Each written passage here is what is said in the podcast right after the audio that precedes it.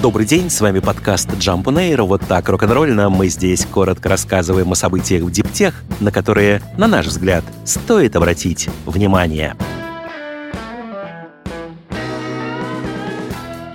Страны Большой Семерки, несмотря на декларируемые союзы и альянсы, очень жестко конкурируют за дефицитные ресурсы. Новым полем битвы стала экономика энергетического перехода с ее специфическими полезными ископаемыми. Где-то ведущие державы чувствуют себя очень уверенно, но есть и явно уязвимые точки. Семерка и страны, с которыми у США есть соглашение о свободной торговле, вместе производят 30% литиевых химикатов и около 20% очищенного кобальта и никеля, и при этом всего 1% природного чешуйчатого графита. Хотя инновации в технологиях аккумуляторов могли бы снизить потребность в определенных минералах, сейчас мир сталкивается с их серьезной и долгосрочной нехваткой. Это вызывает волну ресурсного национализма, который может еще и усилиться. Вслед за США правительства Канады, европейских и иных стран начали вводить собственные программы субсидирования, чтобы преуспеть в этой конкуренции за новые шахты и заводы по производству аккумуляторов. Это партнерство, но с определенным уровнем напряжения напряженности,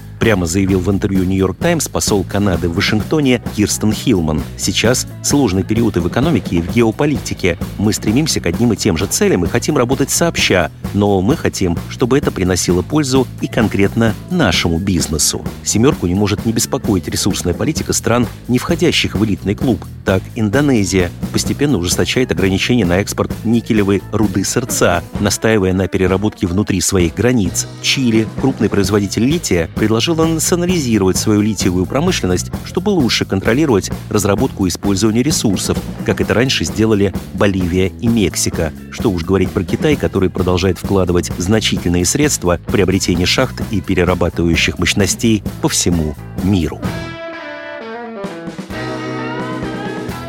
Сервис быстрой замены батарей электромобилей однажды может появиться в России, но не сейчас. По крайней мере, пока в планы Ливан International это не входит, недвусмысленно дал понять в интервью порталу «Китайские автомобили» генеральный директор компании Дэн Сяодань. Компания, созданная совместно Geely Auto и Lifan Technology, выходит на российский рынок. Бренд планирует начать с трех бензиновых машин, а потом добавить к ним и свои электромобили на платформе GBRC, которая, как и сама Ливан, еще одно совместное детище Geely и Lifan.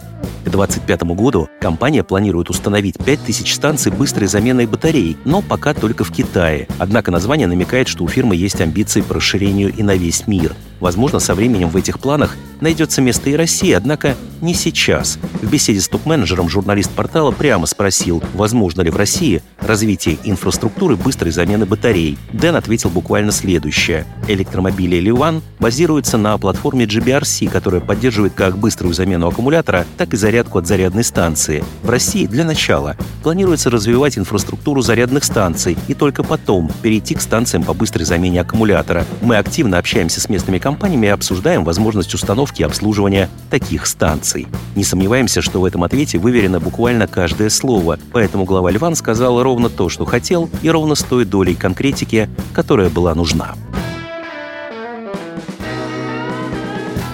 Албания развивает собственную сеть зарядки электромобилей. Местное агентство по энергоэффективности объявило тендер на сумму примерно 770 тысяч евро на установку станций в восьми туристических городах, а также вблизи пограничных переходов. Помимо, собственно, зарядок, подрядчик должен будет создать центральный терминал для управления этими устройствами. Как следует из сообщения на сайте госзакупок Албании, заявки должны быть поданы до 20 июня. Срок исполнения тендера – 11 месяцев. Согласно национальному плану, к 2025 году в стране должно быть установлено от 200 до 300 зарядных станций. Стартап Ethernovia, занимающийся технологиями автомобильных Ethernet-чипов, привлек 64 миллиона долларов в рамках раунда финансирования серии А. Компания создала целое семейство микросхем и программного обеспечения, которые должны упростить электронную архитектуру автомобиля. Генеральный директор компании объясняет, мы не мозг машины, мы не датчики, но мы все то, что соединяет мозг машины с ее датчиками. Направление, выбранное Evernovia, представляется сейчас крайне актуальным по мере того, как автопроизводители переходят на электромобили с большим количеством функций помощи водителю, они модернизируют электронику. На замену сотням разных кабелей, соединяющих сотни микрочипов, постепенно приходят моноустройства. Это центральный компьютер, который отвечает в машине буквально за все, от камер и радаров до стеклоподъемников и мультимедиа-центра. Стартап, созданный в 2018 году, намерен потратить привлеченные средства на продолжение разработки своих продуктов, а также на создание внутри фирмы собственной команды по маркетингу, продажам и поддержке клиентов. Новый устойчивый способ выращивания хлопка тестирует модный дом Armani Group.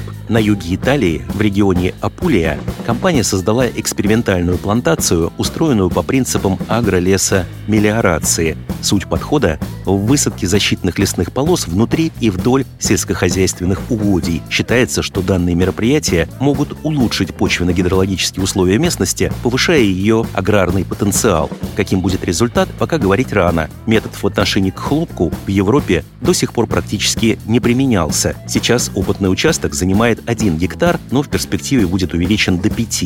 Исследователи намерены в течение пяти лет наблюдать за самой фермой, свойствами получаемого там хлопка, а также за результатами воздействия эксперимента на окружающую среду.